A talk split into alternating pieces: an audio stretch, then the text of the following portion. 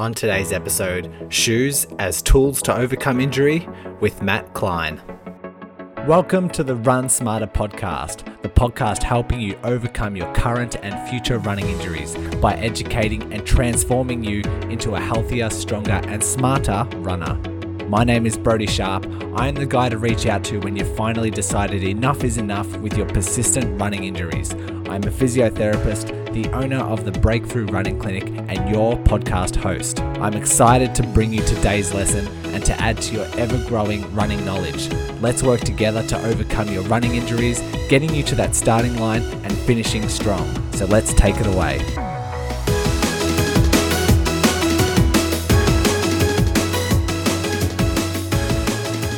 Okay, let's get started. I first heard of Matt Klein on another podcast, and he was discussing his website and what he does, and it sounded phenomenal. So I uh, reached out to him to get him to come on.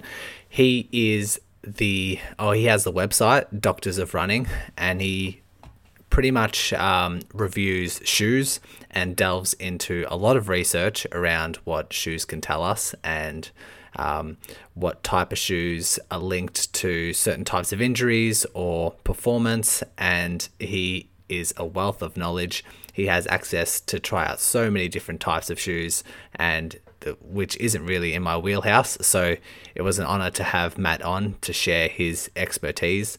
Um, he discusses his um, other handles and other social media platforms at the end. Uh, really recommend that you follow his stuff if you're interested in different types of shoes.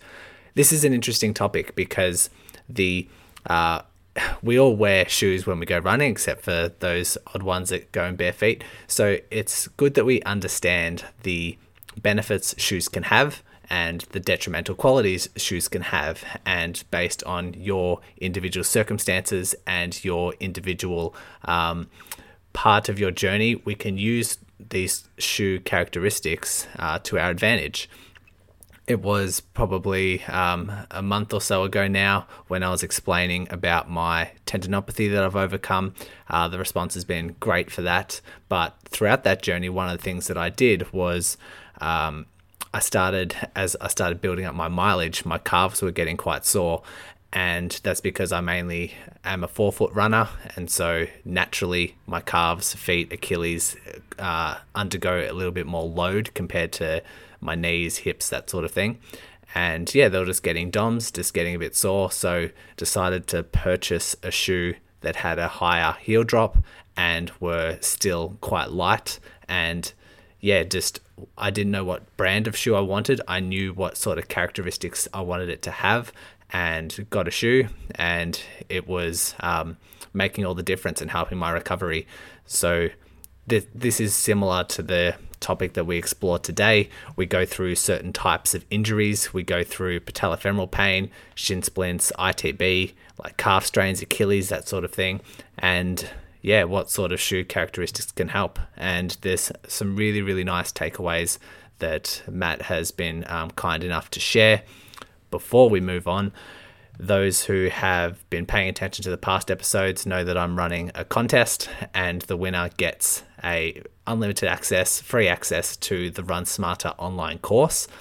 Uh, if you haven't been paying attention, uh, those who um, submit a post or something on social media to help bring um, bring more awareness to the podcast. They have posted their favorite episode or what they've learned about the podcast or how it's helped their running.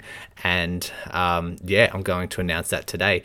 So there have been five people that have entered the contest, and I've got all their names written down. And on my computer here, I have a random number generator. So let me just hit that now. Number two. Laura Silva is our winner. So I'll reach out to you and um, let you know that you have become the winner. Congratulations. Um, all it takes is just a quick sign up, and then you get access to all that information unlimited. So, congratulations. I will um, be doing contests like this further down the track and um, just to help grow the podcast, but to help you learn and help you get some um, nice rewards in the process. So, love creating these win win scenarios. All right, um, let's move on to our interview with Matt Klein. Well, first of all, Brodie, thank you so much for for having me on. I'm a huge fan of the podcast. So, uh, my name is Matthew Klein. I am a physical therapist in the United States. I started the website Doctors of Running, previously Klein Runs DPT, a long time ago, actually in the middle of PT school, as a way to dive into footwear because I love running shoes. I love running, and I always had the questions in my mind of what am I putting on my feet and how it's how is it affecting my body. I was very fortunate in Portland, Oregon, where I grew up, to grow up with a bunch of uh, experts in the footwear realm um, at Footright, uh, FitRight Northwest, and Foot Traffic. Uh, had a bunch of contacts in the foot world from Nike, Adidas, Saucony, who were able to mentor me and kind of looking at shoes as much more than just something I put on my feet, but wondering what happens to my body when you do put them on your feet so this evolved uh, partially inspired me to become a physical therapist. The other part was I was a frequently injured runner, and I wanted to figure out how could I keep myself healthy. And this profession has been wonderful for helping me do that. And so, as a physical therapist, that's been my journey to help not only keep help people get healthy and get back to their health, but also educate them on what their body is, how they can better take care of it. And shoes is just an extension of that because often we don't think about what we're putting on our feet. We had a conversation just a second ago with a lot of a lot of runners will kind of stick to one brand or one shoe their entire life and not really think about like hey what how might this be contributing to either enhanced performance or potential injuries or issues you might be having? So it's good just to think about what's what you're putting on your feet. So my expertise in the footwear realm has come from testing and writing for doctors of running. I've been uh, involved in research in the past back in college, so I had some very good mentors that kind of got me interested in this uh, even in college. And then currently, I'm a PhD student at Azusa Pacific University, where I'm just beginning to do my initial testing for a couple studies. And it's primarily looking at how some of these new carbon fiber plated shoes and these max cushion shoes, how they affect the lower body in terms of movement, impact forces, and things like that. So it's I'm inspired by many of those who came before me, both to do the PhD and this knowledge, and it's been just a lot of experience, a lot of fun to get to know a lot of people in the footwear realm. So through Doctors of Running, we have contacts throughout the running world who are nice enough to talk with us and send us stuff to test, and we get to hear all kinds of stuff from what they're doing. And uh, yeah, it's been a, a, really cool journey thus far. That's really only beginning. Yeah, so I have my I, hands in many different areas. I can't think of a better person to delve into this topic and your like fascination as a runner, like fascinated by shoes and how you can use mm. it to affect your body. Then right. having the background, like delving into research, being very research heavy, and then having mm. the amount of contacts that you have. And I thought I'd call this episode um, "Shoes as Tools to Overcome Injury" because.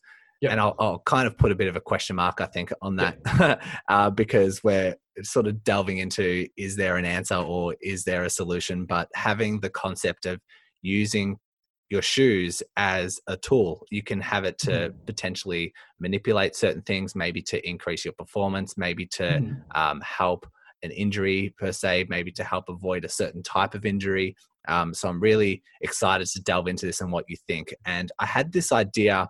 Um, we're going to go through some injury specific topics and mm-hmm. rather than discuss okay this is patellofemoral pain and discussing the causes and the etiology or other treatments. Um, I want the audience to go back to those specific injuries. Um, so I have these written down. If you want to know more about the patellofemoral pain, there's uh, you can go back to episode 29 when I discuss with uh, the hosts from That's Running podcast. Uh, I talk about shin splints on episode 46. I talk about ITB syndrome, uh, episode 40 we're going to delve a little bit into calf strains and Achilles sort of stuff, which I haven't done an episode on, which I think I will uh, very soon. But uh, plantar fasciitis, if you want to go back to episode 30 and 31 to just uh, like sort of delve into a little bit more of what causes plantar fasciitis and general recovery for that. But also, most recently, my talk with JF, we talked about shoe selection for plantar fasciitis. So we might avoid that condition today. Um, mm-hmm and delve into these like we'll, we'll just talk about the shoes for now and i think i should also mention is shoes aren't the only answer there's going to be we're going to talk about the shoe how it can manipulate a certain injury but that's not going to be the one answer. There's also some really uh, uh, like there's other treatments that will be very effective also, and you should really delve into that instead of going ahead and buying one shoe and thinking it's going to solve all of your problems. Um, before we dive in, Matt, is there anything you want to add to anything that I have just just said? I really want to emphasize the fact uh, because I definitely did this. Don't go around buying a ton of shoes trying to like just jump from one for one, trying to fix your problems. Right? Make sure that the first thing you take a look at is obviously your own body in terms of your training, the load that you're putting in your body, how you're moving, that kind of thing. It should be the priority, and a shoe really should be a tool, an asset, an asset to that. Um, but the priority is your own body, your strength level, how smart your training is, stuff like that. Um, I'd also like to add we are we may see this shift in the future, but currently um, one of the things you have to be aware of is that I would argue that no shoe can prevent injuries. However, the wrong ones can certainly influence one. So there is definitely a better and a worse shoe. The evidence on a shoe being able to prevent injuries is is next to none, and we can. I won't be too mean to a certain study done by a certain major footwear brand, but you have to be very very cautious on saying that a shoe can prevent an injury right we are very even in other areas outside of shoes we have a very hard time finding things that truly prevent injuries outside of some of the literature on strength training so we just have to be careful with our, our wording on that they can certainly cause them right so craig payne would love me to sit, remind people that shoes there's no shoe can prevent an injury for sure but they can certainly influence one negatively or, or positively so influence is probably the better word I would use. Yeah, uh, a, a, great point. And yeah. I love addressing a lot of people's like convictions. That some people have a, a lot of belief around um, they got injured because of this shoe, or they um, right. um, don't get injured because of this shoe. And it's really right. good to lay that down and have a real crystal clear message like that. I wish it was that simple, but it's not. I yeah, promise. There are so many other variables, but, but we will address one of those variables today. Yeah, fantastic. I think the first one I want to discuss is the most yeah. common of injuries and that being patellofemoral pain and yeah. what can we what can we know about this condition what oh actually no let's talk about shoe characteristics let's yeah before we go into these injury specific stuff what characteristics do we need to know about a shoe uh, before we discuss like brands and discuss like right. um, real specifics Right. So the, the big things that I look at both in my role at Doctors of Running as well as a clinician, right, as a large por- uh, portion of my patient population are runners, and a lot of them are masters runners specifically. So the big things I look at first is what's the shape of the shoe like? How does it fit? Are the two big things I look at first because we do actually have some evidence out there that suggests that the more comfortably a shoe fits, the more likely it is to work for you. After kind of getting over that, I start looking at how what's the firmness of the shoe, and firmness is going to be very dependent on each person. Different people respond to different levels of firmness, right? Or a sole durometer, however you would call that. The the next thing I look at is how is the shoe shaped. So one of the big things I look at, especially for patellofemoral pain, is is sole flare, and that sole flare is how far out the sole extends beyond where the foot is. So you've probably seen those shoes, like especially from Nike Adidas, where the, the back of the shoe, the, the sole extends super far back behind the shoe, right? Or if you're looking at it from the side, the shoe extends way far beyond to the medial lateral sides, so the outer the outer and inner sides, um, way farther where the foot is. That is called sole flare. In the right person, that can cause some issues, or in the wrong person, that can cause some issues. In the right person, that can actually provide some stability. So seeing where those projections are, are a second thing I'm looking at to see, hey, what how is this going to influence like strike pattern and stuff like that um, and then i'm going to take a look at the sole to see okay what's the width like right is it a is there a super narrow midfoot right which can cause a little bit of instability depending on the person um, what how does the layout of the bottom of the outsole look is it full ground contact is it not full ground contact is they there a midfoot shank right that usually that stiff plastic piece in the middle um, is that going to influence the stiffness uh, what is it where is that place and then I'm going to look at the front of the shoe, right? So back of the shoe is looking at sole flare and heel bevel. Is it curved, right? Because our calcaneus, our heel bone is curved. So you want a little bit of a curve back there. And then I'm going to move to the front of the shoe and look at toe spring. I'm going to look at what's that upward curve of the toes like? Is it enough? Is it too much? Um, how is that going to roll me forwards? the upper we already talked about in terms of fit, but you can also go back to the midfoot and look at like, is there any projections or anything that's going to influence that fit? And then I'm going to go back to the heel. And one of the major things I look at, and I'm, there's tons of other things I'm probably not thinking about, but I'm looking at the heel counter and how that's going to affect um, where my heel sits.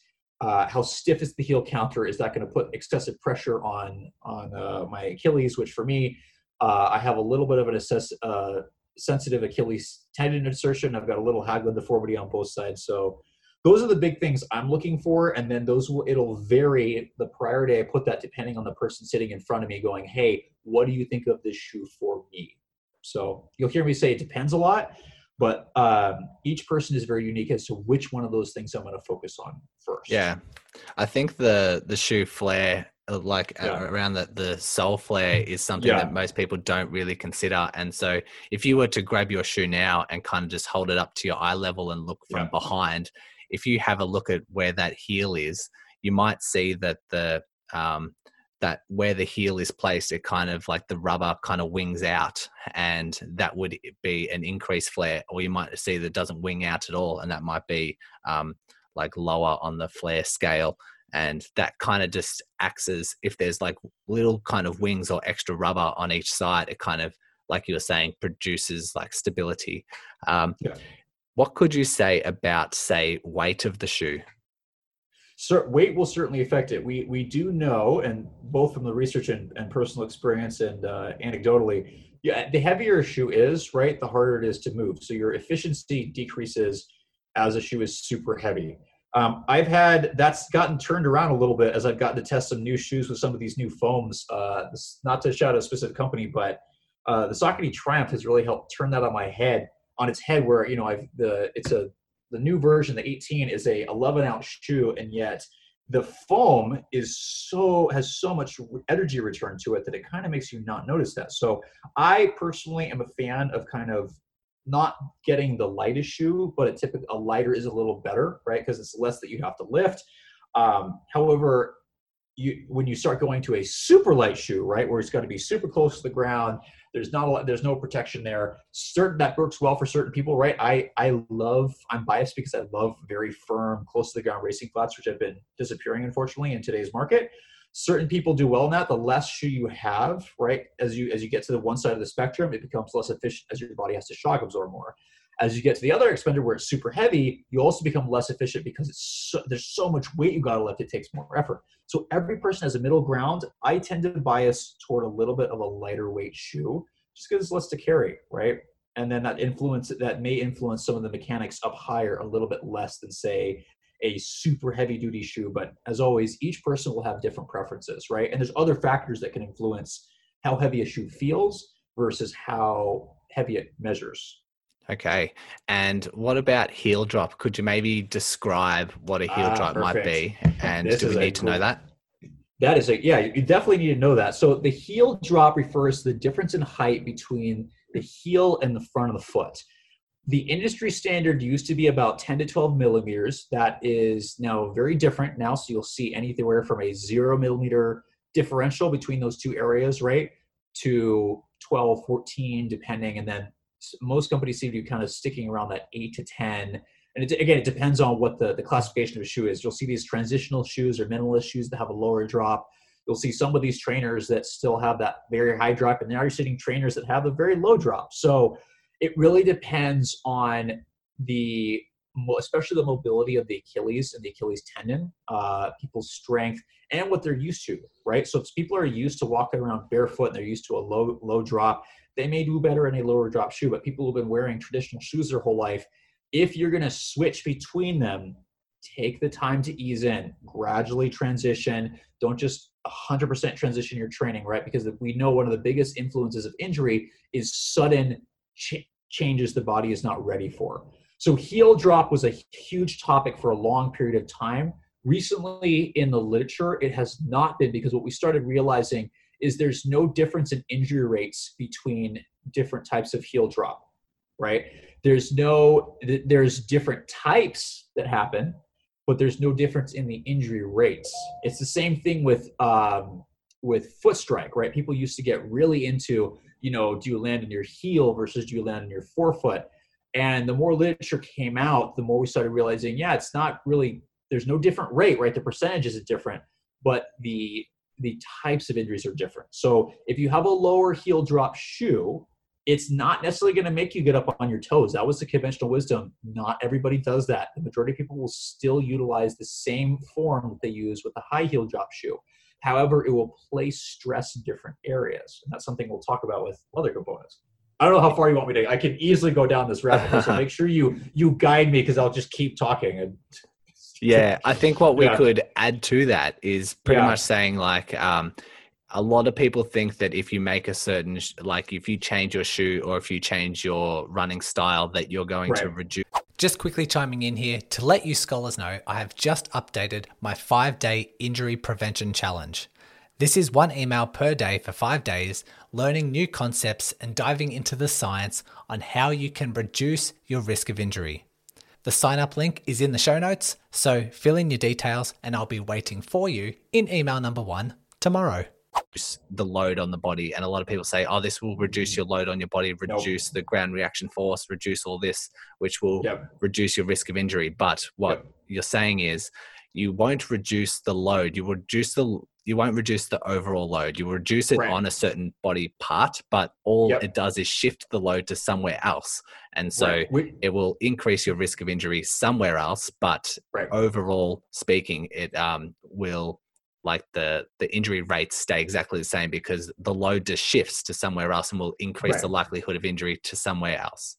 Right. And you didn't take to, to time to go, how can I change the load that's coming in here, which that's always when we talk about your mechanics or your strength level, right? Load management is very, very important. So that's that should be one of the priorities before you think about.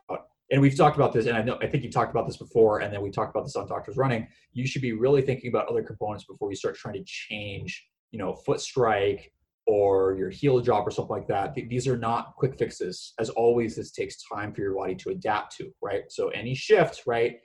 Each some people are more adaptable right? Some people can switch between uh, heel offsets super easy. I am very fortunate that i can actually do that. Um, there was a time in my life i couldn't and fortunately the amount of shoes that i tested uh, and the amount of strength work i do has allowed me to do that because thank goodness with the number of shoes that come through for us to test. So i'm lucky in that regard. But yeah so heel offset we can definitely talk about in terms of different injuries that we'll address in the future but it is the difference between the back of the shoe and the front of the shoe in terms of height and know that it's not a magic bullet. Yeah, and I think most people can find out what the heel drop is just by you can either just Google like the make and model right. and yep. the dimensions and specifics, yep. and it will have the the heel drop. Yep. Unless you want to get no, fancy with some calipers yeah. or something. The calipers are great. I have a I have a pair that I've slowly been utilizing, but I actually stopped using them because you have to realize that I, I told you is the difference in in height between those two areas However, you have to realize that when you land in that shoe, that number totally changes, right? Oh, the yeah. softness of the the softness of the sole will change, right? So that's with zero drop shoes, right? Shoes that are totally flat. If you land in your heel in a soft zero drop shoe, you're going to have a negative heel drop. Because when you load the shoe at that maximal loading point, you're going to have a negative drop, right? Because the heel is going to be more compressed from the forefoot. Just like with some of these shoes that have a very high high heel drop, but the sole's super soft, the same thing's going to happen. You might compress that shoe enough that it creates a zero or a low heel drop, or you may land at the front of the foot and it, it increases the heel drop, right? So remember that number is dynamic. You might see a number on the website, but depending on where you land, that number will change, which is why shoes will feel, even though it's like, oh, it's a nine millimeter drop, you may not notice it because like, wow, it feels like it's a lot lower there's a lot of other variables that will affect that. Sole, so the the shape of the shoe, the um, the softness level, how much the sole compresses. So the heel drop is a dynamic number. You can't base it just on the number that you see. Never thought of it that way, but it makes so yeah. much sense. um, let's delve into patellofemoral pain. What can we say okay. about shoes and patellofemoral pain? So, based on my so JF actually does is if I remember correctly, who just talked to um, does a lot of work on patellofemoral pain in shoes. Correct me if I'm wrong. Yeah, he does. Yeah. So one of the things he's he's definitely expert, and so he's he has JF has not met me, um, but he should know if he ever listens to this. that He's one of the people that inspired me to go do the PhD uh, and ask better questions. So JF, thank you very much. The when it comes to shoes and patellofemoral pain, patellofemoral pain can come from a variety of different places, right? So just a lot of people tend to think that with patellofemoral pain or knee pain that they should get a super maximal shoe and the softest cushioning possible. But they need to know that that is not associated with less load. We know from the current research, even if you go into a Hoka shoe, that just because there's more stack height doesn't mean you're going to have less load. In fact, most people tend to land harder. So, what I generally suggest the components that I take into account is looking at what's the stability of the shoe like, not necessarily posting, right? But how stable is the platform? I also will look at the the curve, especially the the heel bevel is something that I find very very important in uh, patellofemoral stuff because a very sharp and rigid, stiff rear foot where there's no bevel, right? There's no curve there means that that that initial impact when you hit the ground, if you land at your heel, if you land at the front of the foot, it's a totally different story. But if you land at the heel and there's no heel bevel, there's a lot more impact force that goes into your under the lower extremity than if it's smooth and curved out. That is why our heel is curved, right? It's to help roll you forward. It's one of the things that makes us efficient as human beings. So that's the heel is one of the first place I take a look at at um, patellofemoral pain and you'll hear me look at a lot of the same spots. Uh, sole flare is another area that I take a look at, especially lateral sole flare. So if I if there's a ton of shoe sticking out the side, and I know this this person lands really hard on the outside of their foot before they roll in, whether it's the forefoot at the heel, that's another area I'm going to go. Hey, it that sole flare increases the the um, uh, what's the term I'm looking for? The the amount of motion that you have to go through, right? So it's an arc of motion as you hit the ground increases the the more sole flare there at, there is, right? So if you can visualize this, if you land in a shoe that's curved, it's going to roll you in much easier, right? Where if it's that shoe, it's really pointed out there. There's a greater arc of motion, and your body's going to go through that at a faster speed to get that that foot down. So greater speed, greater force, greater arc of motion that's going to influence definitely a lot of that um, lateral or side to side motion in the knee joint, which is very important to pay attention to. Um, just as the shoe being really far back, right, the sole being a lot of posterior sole flare, there's that foot has to travel a, lar- a much larger direction, and so that knee is more likely to be pitched forwards, um, which may or may not put a little extra pressure there. So those are kind of the two of the areas that I look at initially, just knowing that a lot of patellofemoral pain, and somebody may argue with this, a lot of injuries come from initial contact and basically when you hit the ground. So that's kind of the place that I'm looking at with with those. You can get into other areas like how much arch support and stuff like that is, but looking at that heel is one of the first place I take a look at um, and how that might influence where that knee might be going. Yeah, and we do know that the majority of runners are heel strikers, and yes. the amount of people who suffer from patellofemoral pain are most likely going to be heel strikers themselves as well right. because right. um, you, you, notice like the toe runners are more like calf foot achilles right. that kind of stuff exactly um, so if i was to summarize you're trying to reduce the load that goes through the the knee as much yes. as possible but yes. sometimes getting a really thick heavy cushioned shoe might not be the answer no, frequent, frequently not, right? So it's just, in some people it might work great, right? Because again, we know from the amount of this is going down a deep rabbit hole. We know the amount of cushioning is subjective to each person, right? There's plenty of person that have these super thick Hoka shoes, and they're like, "Wow, this still feels really firm," and then the next person comes and goes, "Wow, this feels really, really soft." So it it depends on a lot of other factors. Remember, we said this is very complicated. There's a lot of factors. We'll try to simplify this down as much as you can. But what I'm looking for is anything that makes that transition as they land a little bit easier. And so cushioning is nice, but the more important thing is going to be how is that sole set up to to, to facilitate um, that transition. So I again will look at a lot of whether the shoe has a beveled heel or if it's a really stiff, rigid one. Um, you generally want to look at a shoe that has more beveled or upward curve and not too much sole flare on that either the back portion or the outside portion because that will that may influence a little bit more stress through the knee joint.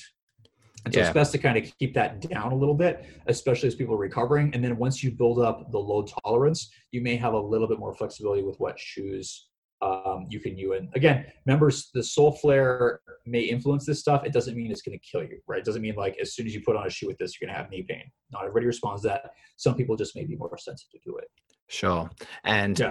it, I know it can be tough to answer because you'll have yeah. individuals respond different to um, a transition in shoe. And yeah. I think what you're alluding to last time is if you increase the cushioning of the shoe, some people respond really well, but others tend to respond in the opposite manner. And if someone right. is contacting with their heel when they're running and it's cushioning, a lot of times it can reduce the load, but other times the body can say, I can get away with more load and actually right. contact firmer on the ground because they yeah. can get away with it with the cushioning, and therefore right. that increases load through the knee. Yeah. So um, right. the key the key is the body thinks it can get away with more. It may not actually be able to do that.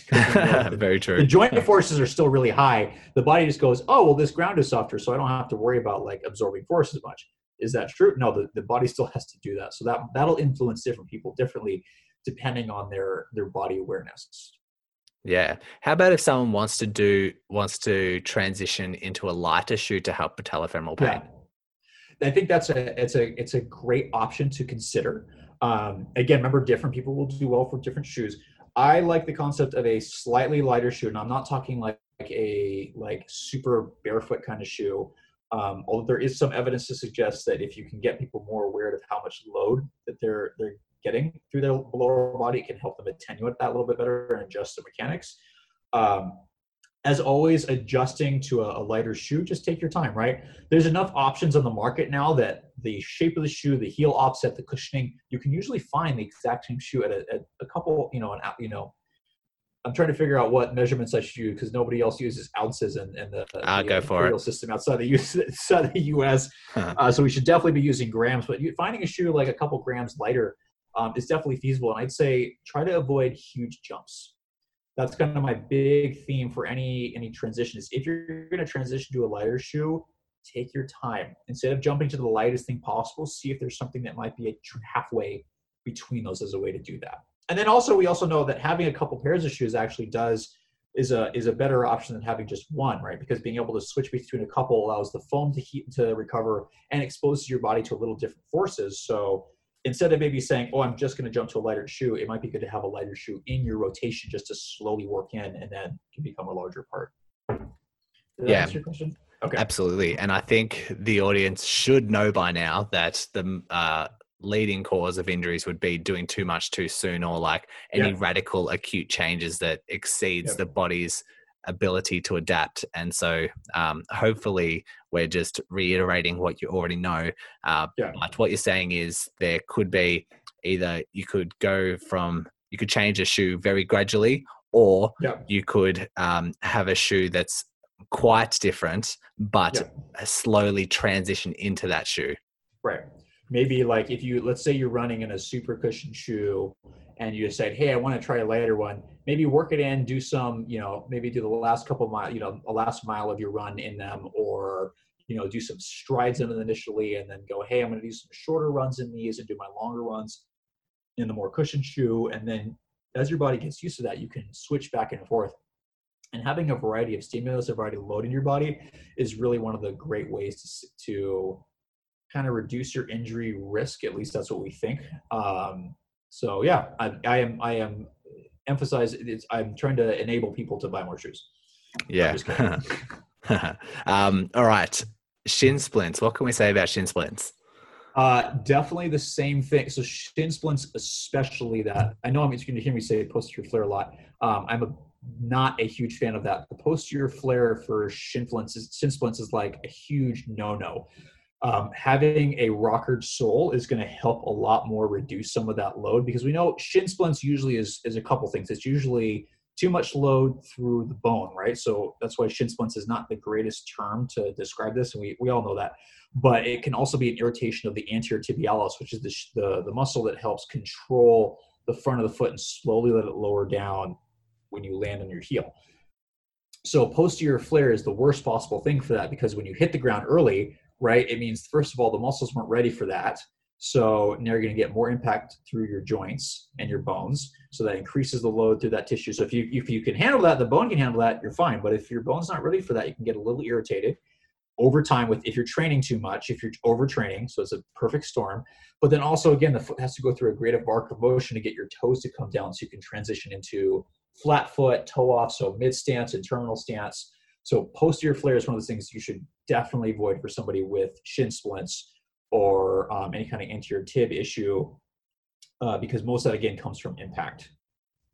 Yeah, I thought that when I when I delve into research around um, yeah shoe types and running types and whether there's injuries, yeah. it's uh, it seems like when it comes to shin splints, there is quite a, a link correlation between the the rocking in the pronation of the foot yep. and the rate that it pronates. And yep. I don't want to get into like people should know by now pronation is a totally normal action that the foot takes yes. when it, when you run. And so you your foot should be pronating. We don't want to eliminate yes. pronation.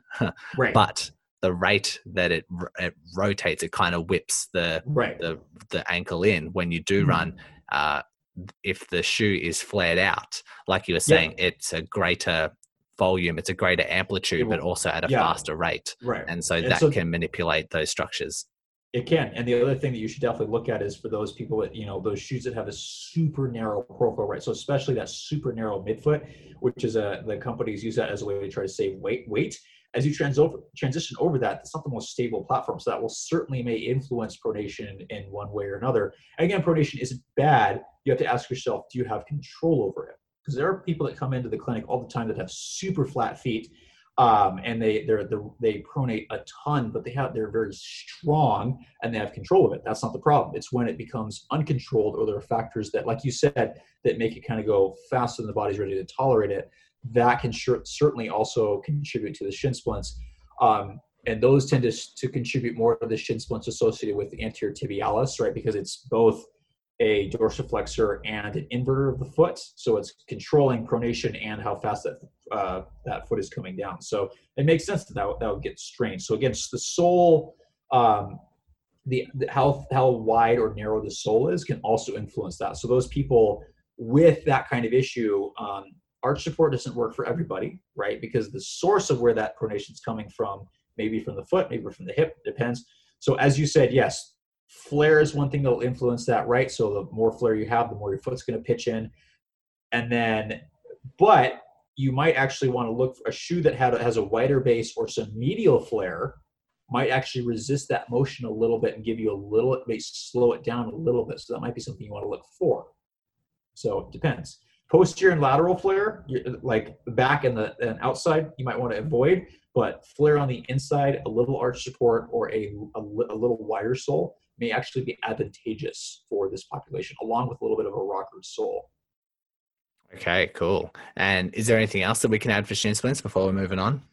Uh, as I said before, your training load is super, super, super important, right? A lot of we know from a lot of literature, shin splints come from again too much too soon, right? A lot of those I have a couple of those where they they've jumped around between different medical professionals and nobody's been able to figure out what it is, and they take a rest, they rest for a little bit, and it comes right back. Those definitely those medical providers out there always screen people, not just freak people out, but always screen people for a a uh, repeated bone stress injury, right? So the lot of runners with, when they continue to have that like on and off again, on and off again stuff, really make sure you screen out um, whether there's a potential tibial or um, I've actually seen one fibular stress fracture, which I don't know how that happened, but um, make sure you screen those out and make sure people get checked, right? Because low, people landing way the heck too hard when you see people slamming their feet down to the ground, so that may not be the best option. So not a shoe, not a shoe answer right to there, but those are kind of still the big things that I would pay attention to. Some other people might have some different things uh, that they might pay attention to, but those are kind of the big ones I would pay attention to. Yeah, I think it's worth reminding people, like just what you said, because a lot of people are going to have uh, an injury and blame the shoes, and a lot right. of people do it. A lot of people do it, and it's worth uh, overstating. It's worth saying over and over again that make sure the diagnosis is accurate to start with, especially yes. when it comes to shin splints, because there's a, a, very there can be other more serious conditions that masquerade as shin splints, especially, but. Right we should also know that with all of these that we're talking about, most in most cases, it's going to be the spike in load. Well, yep. the main scenario I wanted to get across today was someone who has this condition for a very long period of time and is trying to um, trying to find use the shoe as a tool to help Yes. um, Got it. with the recovery. But yeah, it's definitely worth overstating because I know a lot of people post a lot of things and they say, I had this shoe, I got patellofemoral pain, it's the shoe. Or like um, they'll quickly they'll quickly blame the shoe, but when you look at their loads, they've gone from 10k a week to 50k a week, and it's like, well, come on, mate, let's let's Yeah, be come realistic.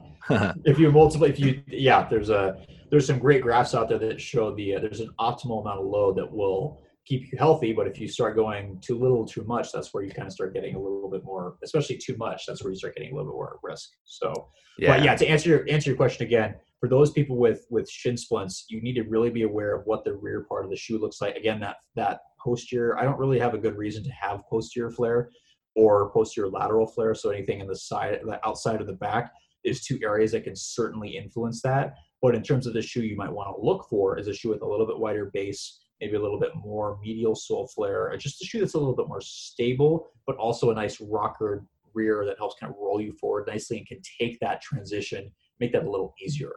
Definitely for shin splints. Awesome. it's for uh and I, I don't mean to call out a certain company um asics is doing a much better job with this right now in terms of starting to bevel and curve their heels. That is one company that i generally tell people that with shin splints to avoid um and i've had very i've been i've been fairly accurate on that just because they don't usually have a lot of heel bevel there the rear foot tends to be really stiff and so landing can be a bit jarring um I I know people love their Asics. I think it's a great company. They're doing some very cool stuff, but a lot of times you have to start looking at how companies repeatedly do things. And so that's one company I generally have people try to avoid if they're having shin splints or that even sometimes some of that lower Achilles stuff. And we'll dive into the Achilles stuff in just a second.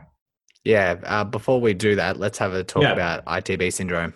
Yeah, definitely. Um, so ITB syndrome, again, you're going to hear the same thing. Uh, lateral sole flare in the forefoot or the heel. So I've seen several people that are very, very high heel strikers. And again, most people will land on the outside of their foot. So if they land and that thing is too far out there, you're going to get pitched in really, really quick, or you're going to have a lot more impact force on that outside part with that sole flare. So that's something I really see in a lot of um, people that strike farther forward. Again, sole flare, you, that's it's a it's a not a great thing. Um, it can put a lot of people with um, IT band issues um, at risk. The other thing is again looking at the shape of the shoe. Um, I've also seen people with too much medial sole flare that are getting pushed out, or the shoe is um, pitched in a certain way, so they may not even have flare. If you look at the back of a shoe, you can see whether the foot is going to sit level or if there's what we call pitch. Right? Is the is the heel or the foot being pitched in a certain direction? Right? So very rarely is a shoe totally flat right? People they try to do it, but it's usually there's a bias toward one side or the other.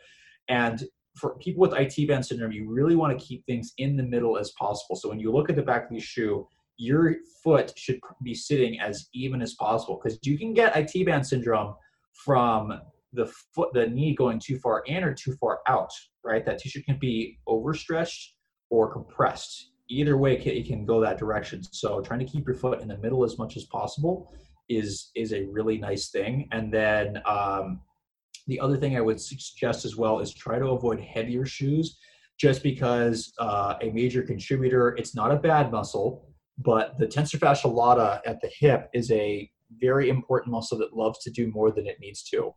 Um, it it needs to be strong. People often I find people actually have weak tensor fascia lata muscles um, or TFLs the heavier shoe is, the more they're going to have to use those hip flexors to lift that stuff up.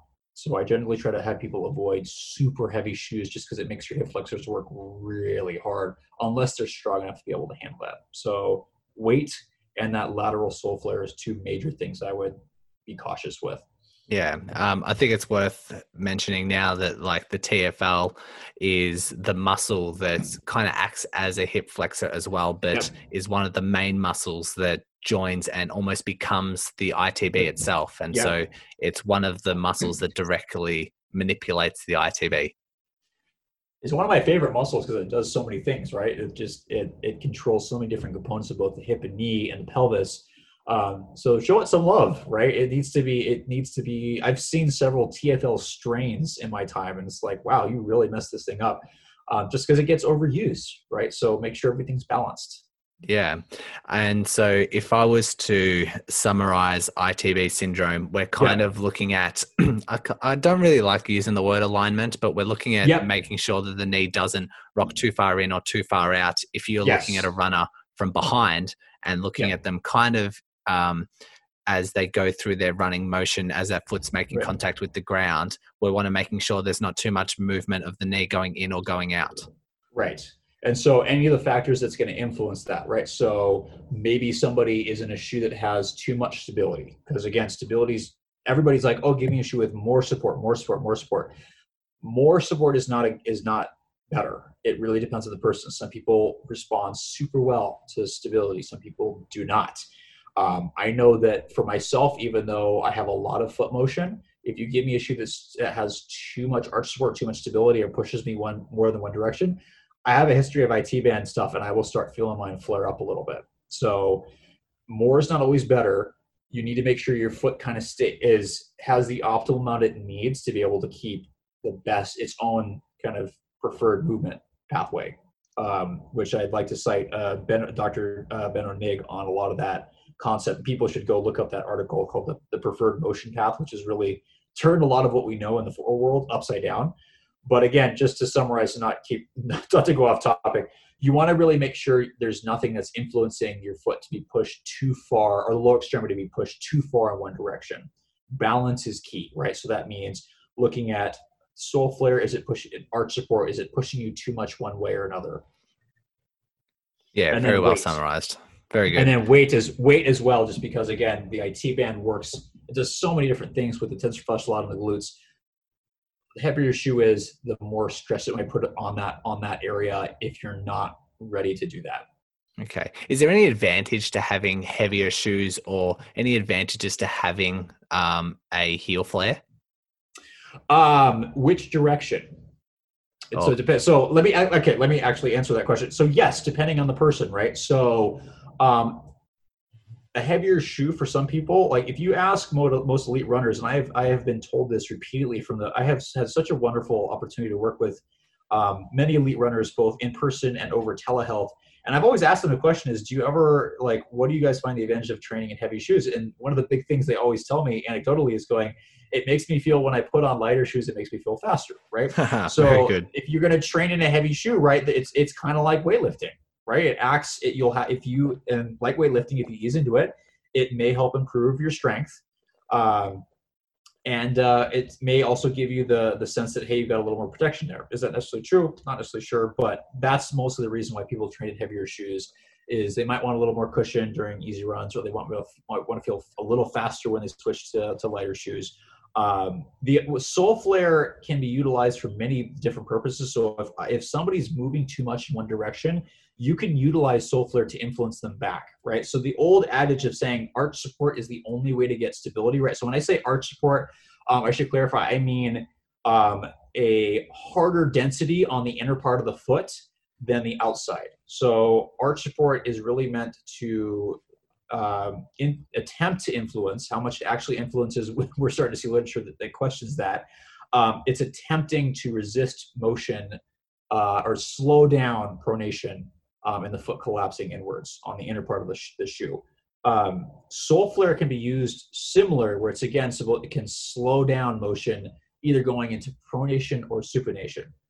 So lateral sole flare actually can be very effective for those rare people and rare that that supinate too much as a way to kind of influence them to come a little bit more back. Um, so I've actually suggest Saucony is one that typically does a lot of uh, lateral sole flare at the forefoot, and I've had some people that they were toeing off and they were coming way off that poor pinky toe, and I had a young a young woman who had a lot of stress fractures on the fifth metatarsal, and so we utilized a shoe with a little bit more lateral sole flare. She's a heel striker as a way to kind of influence her to get back over that first toe because that's her big pivot point. So you on the in the right person, you can use sole flare to influence them back toward the middle. It's not always a bad thing, but some people it, it can push them too far in one way.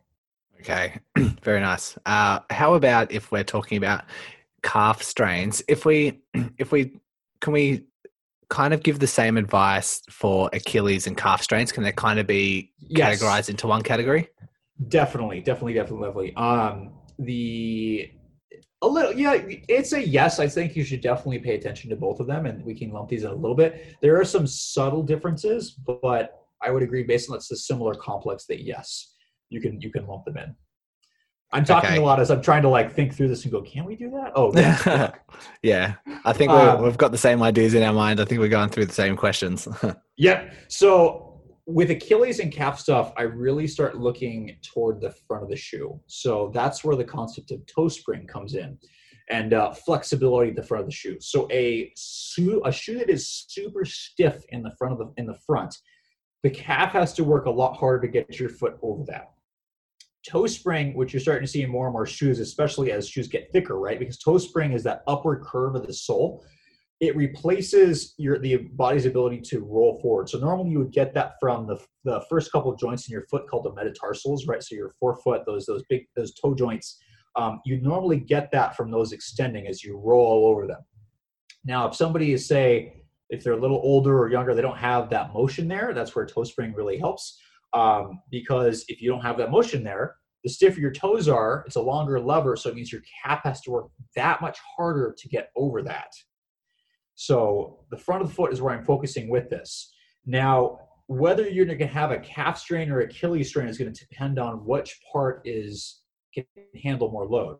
So a lot of times I'll see people with super strong calves, but the Achilles tendon may not be as adept at tolerating the amount of either load or what have you, versus other people who may have super awesome tendons, but that calf strength is not good. Um, for people out there, you as if you're going to run you should be able to do at least 20 to 25 single leg heel raises on each side. That is one of my i i make patients of mine who are are coming coming back from calf strains or achilles surgeries and things like that i make sure they can do at least 30 plus single leg heel raises because having good calf strength is very important. Stronger th- that the calf is too right? When you do that kind of strengthening usually the achilles follows along with it. So not to go off topic, sorry, Brodie, uh, but the front of the shoe is the biggest thing that I'm looking for, and not just for forefoot strikers. People usually assume that forefoot strikers are the only ones that are going to have a Achilles injury. That is not true. Um, although landing at the front of your foot does mean you're going to have, you may have more risk of that. Um, people who land on their heel also, if you've got to push off that thing, does make it harder. So I'm going to look at toe spring, right? The if you do have a history of Achilles injury issues, look for a shoe that, that can roll forward for you, right? So the more toe spring there is, the less work your calf has to do. And there's actually a good amount of research on that.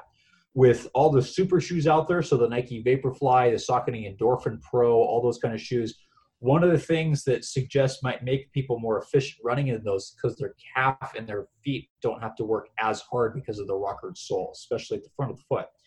So that that's not to say that toe spring is the answer to everything because a lot of times people that are very like ankle dominant may find that takes away their strategy and so it becomes a lot harder to run i'm one of those people so yeah it will totally depend on how much you need as a person Yeah, great. I think we're Yeah. appealing to a lot of people if we're um, talking about a heel strike rather than a Yep. forefoot strike. And right what you're explaining is we, we can find components within the shoe that can assist in rocking us forward and propelling us Yep. forward and kind of offloading um, the requirements required for the Achilles and the calf for pro, um, propulsion. yeah thank you Brodie for summarizing as I, i'm still working on being succinct and you can see it's not going very well No, it's going very well. Like I, you're, you're doing all the heavy lifting. I'm just Okay, listening. so yeah so so again toe spring will re- the more if you have a history of achilles issues i highly suggest um, some toe spring but what people need to realize is some of these shoes that also have carbon plates there they also can they can increase the amount of stress through the achilles tendon as well. So when that shoe first came out um, the nike vaporfly i was actually doing my orthopedic residency um, and shout out to everybody from casa colina who were wonderful and helped me through that. Um, but man uh, so the the area it's it, that area that Casa Colina is in Pomona, which is nice, right next to a really nice area called Claremont, California. Which for people that are in California, you should go visit.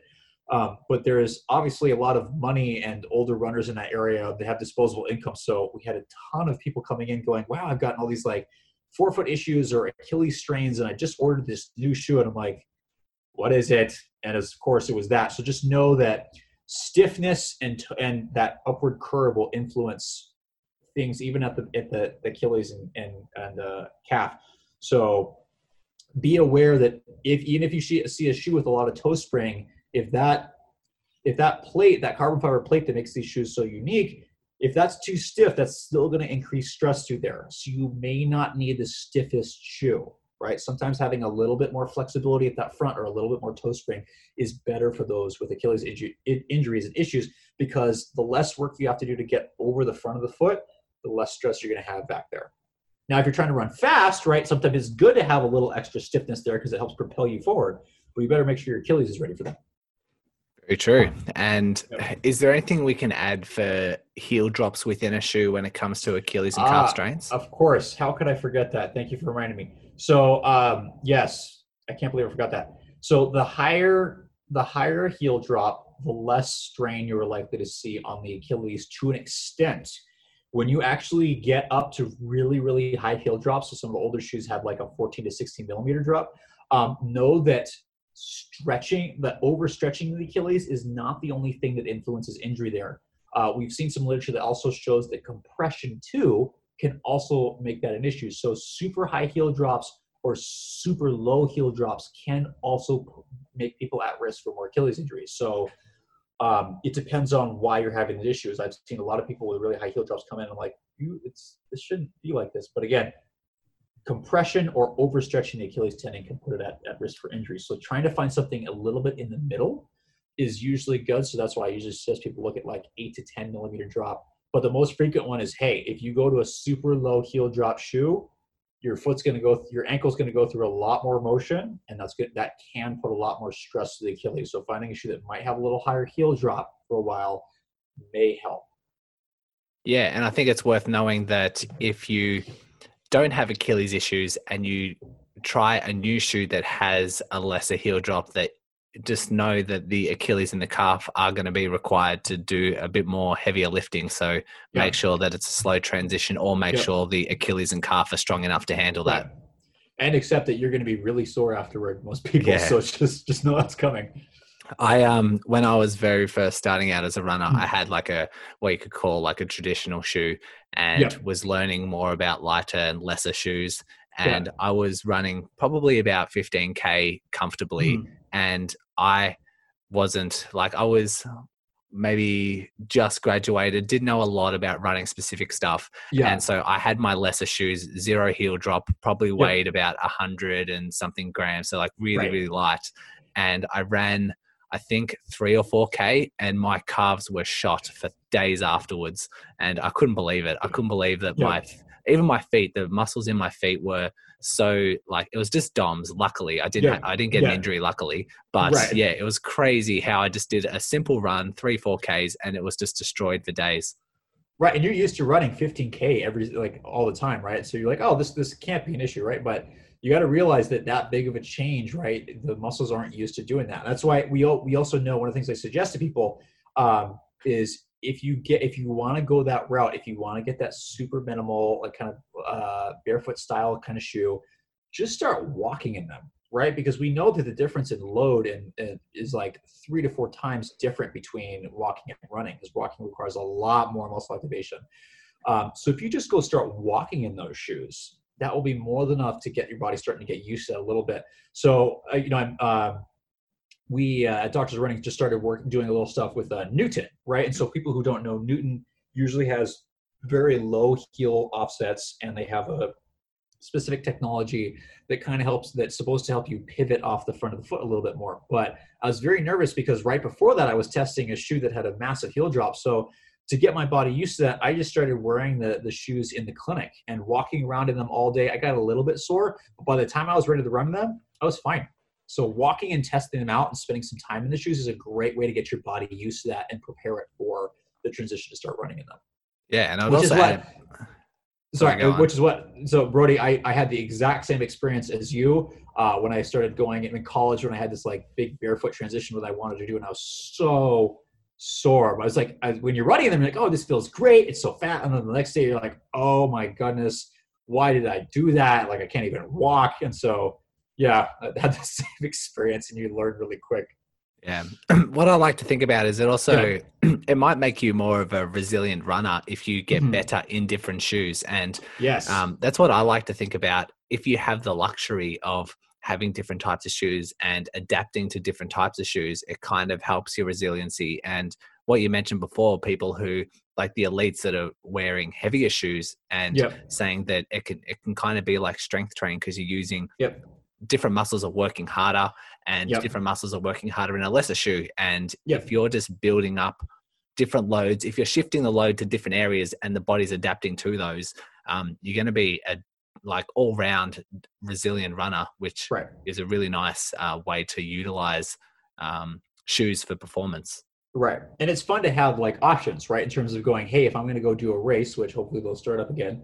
Um, if I'm going to go do a race, it's nice to have a lighter shoe that you can like start working a little bit faster in. But, or if you're going to try to do a workout or run a little faster, but you do, you don't necessarily want to, you may not want to run in that super light shoe all the time, right? Because that, that's a lot of impact. Your body's going to work really hard. It, in a certain way, you might want to be able to switch back to another shoe to go, hey, I just might need a little more protection today than yesterday. So, we again we do know from the research that having a variety of shoes can is one of the few things that we know can actually reduce your injury risk because again it just redistributes the load so it's not just the same spot getting hit every time yeah so but having the, the knowledge right. having the knowledge and like utilizing it properly is um, the key and that's why yeah. i love like these sort of topics and i a couple of episodes ago i did um, talk through my experience overcoming a tendinopathy. And as yeah. I was building up my mileage, my calves were starting to get sore because it was a mileage yeah. that um, I hadn't done for a long time. And so I actually started doing more runs in something with a higher heel drop. And just because yeah. I knew that uh, a better heel drop helps heel, like the calves recover. And so they weren't going to be working as hard for my, um, my other runs. So it is a way to transition in and out of shoes depending on your circumstances as well. If you do need other muscle groups to work harder than than others. Yep. Really cool. Yeah, yeah, that's awesome. And so you're doing you're doing well with the tendinopathy, right? Everything's doing good so far. Everything's great. Yeah, actually, I'm, awesome. I'm running like 10ks plus, and I'm actually having zero issues. I'm having zero like um, stiffness, zero soreness, and yeah, feeling really great. Nice. Congrats. That's awesome. I think anything else we want to add on Achilles and calf strains? No, yeah, that you brought up. But thank you for reminding me the uh, the heel drop and the front of the shoe, what that looks like in terms of how flexible it is or how much toe spring it is, will definitely, uh, or how stiff it is, will definitely influence the the calf and the Achilles. So those are the two big areas I would take a look at and know. As I always say, each person's different, but a lot of people, you know, we're coming off the big minimalist uh, wave, right? So you're seeing much more of the like super cushiony shoes right now, but that stuff still exists. So people that are making those transitions just to a, a lower offset shoe, just know that you know, just take time, right? Because a lower offset may put a little more stress there people that are jumping into these um, really stiff carbon fiber plated shoes just know that puts a little bit more stress there. So know that you just need to take time to ease into that stuff and your body will do fine if you give it time to adapt Awesome. Matt, you have the the Doctors of Running website, so doctorsofrunning.com and pretty yep. much across all social media platforms you've got Doctors of Running like yep. YouTube, Facebook, Instagram. You've also started a new podcast. Can you maybe just explain a little bit about the the podcast and what you guys discuss? Yeah, so the podcast is it's a variety of things. So we will we're doing uh, video and podcast based reviews of shoes. We're trying to kind of just ex, ex, expose people to a different form of the media that we're trying to do. So most of our stuff in the past is all written. So we're trying to do written and video. So those who need a little bit more uh, uh, visual stimulus or auditory influence or stimulus can uh, take a look at those. Where we will go review shoes. Um, all three of us usually uh, and give different opinions talk about the biomechanics behind them. But what we've started to do and what's going to happen in the future is we're actually going to start bringing uh, people from the in- footwear industry in to start interviewing them and talking about their kind of thoughts on footwear, what their how their company really uh, goes in terms of how they design their footwear, and getting some background um, on trying to help people understand each company what their goal is and why they make shoes a certain way. So we're super excited. This um, tomorrow, actually, we're going to have the people at Newton come on and talk with us about um, how they design their shoes, their company history, and we are very excited. We have a couple other people lined up from different companies to uh, do interviews with. So it's expanding beyond shoe reviews and uh, other biomechanics stuff. But we'll also have we have a talk on um, heel drop, ironically, and foot strike, and uh, we'll also keep talking. Again, the whole goal is education, getting people more aware of that stuff. So a lot of stuff's coming. Unreal. I think a lot of the people who listen to this will also benefit extremely from mm-hmm. the content that you're producing. Um, the podcast is it called uh, Doctors of Running? Yep, it's the same same title. We try to keep Fantastic. that consistent. I think that having the visual component is like just an added element that can be mm-hmm. extremely beneficial as well because you can actually look at the shoe and you can show them the flare and you can show them like the the flexibility or like certain right. characteristics of a shoe will help grasp the concept a lot better so um, you do that across all the other platforms and i highly recommend that people seek that out before we jumped Thank on you. this interview i yeah. Um, i told you that shoe selection and like shoe brands and all that sort of stuff is kind of my blind spot because I've yeah. stuck to only one or two types of shoes throughout my running career and haven't really um, explored any variations. So um, I, am going to be a, a, big listener and one of your biggest fans. Thank you. That's, that means a lot as somebody who's been a huge fan of your podcast for a long time. So that's awesome. When you first contacted me, I'm like, oh my gosh, he's reaching out. That's so cool. Uh, we're, we'll grow together as we, we yeah. pick up on each other's um, yeah. info. Is there anywhere else like someone could go or any other action someone could take um, if they are really enjoying your stuff, really enjoying your content? Um, I love. I really want to give a big shout out to two people who have influenced me quite a bit in terms of the footwear game. Um, Simon Bartold. So Bartold Biomechanics is a great place to learn more about footwear. Um, and Simon is phenomenal in his knowledge in the running shoe industry. He's he's been he's a he's been in there for years, right? He's worked with Asics, he's worked with Salomon, he's worked with all these different companies. Um, so he's taught me a lot. His his website is a great place to learn. Craig Payne is the other really awesome person to go um, pick his brain. He gives a lot of great lectures, does a lot of really cool stuff. Um, he previously had a, a, website called Running Research Junkie, which has been a little quiet. And he has a new platform that is coming out shortly. Uh, if it has, if, Craig, I'm sorry if I if it's already come out. I haven't seen it yet. Um, but he, those are the t- two really awesome guys um, that will teach you a lot about running shoes and shoes and how they might influence the body. Uh, in terms of the research world, um, Dr. Benno Nigg is still kind of the, the king, um, although he'd probably deny that um, when it comes to research on running shoes and footwear and things like that. So there's some very cool research articles out there that people should definitely check out if they really want to dive into that stuff. Um, and yeah, those are the the big places, and uh, those are the guys that that influence me and help me kind of think about what I'm putting on my feet and how I can try to help people learn more about that. Yeah, Simon Bartold, another um, a good Aussie from Adelaide. Yeah. I'm actually yeah. interviewing I've got I've got him lined up tomorrow. I'm actually going to interview nice. him. Nice. Yeah, that is great. Um, let him know that I said. Hi. Let him know I said hi. I don't know if he remembers. We've had a couple like online chats, but tell him that uh, he's always been a really awesome influence and inspiration.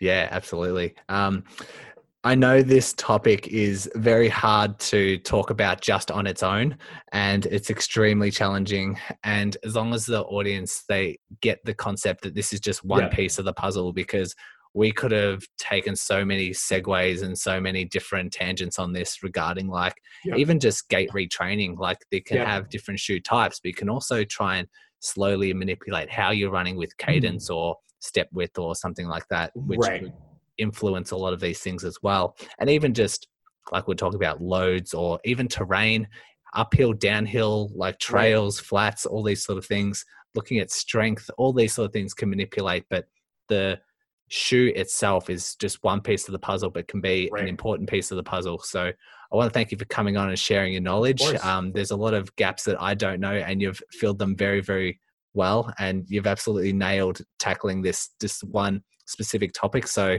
thanks yeah. again, Matt, for coming on. Thank you, Brodie. Thank you so much for having me. I'm I'm very honored to be on here. So this is great. This is awesome. Thanks for listening to another episode of the Running Smarter podcast. I hope you can see the impact this content will have on your future running. If you want to continue expanding your knowledge, please subscribe to the podcast and keep listening. If you want to learn quicker, jump into the Facebook group titled Become a Smarter Runner. If you want tailored education and physio rehab, you can personally work with me at breakthroughrunning.physio. Thank you so much once again, and remember, knowledge is power.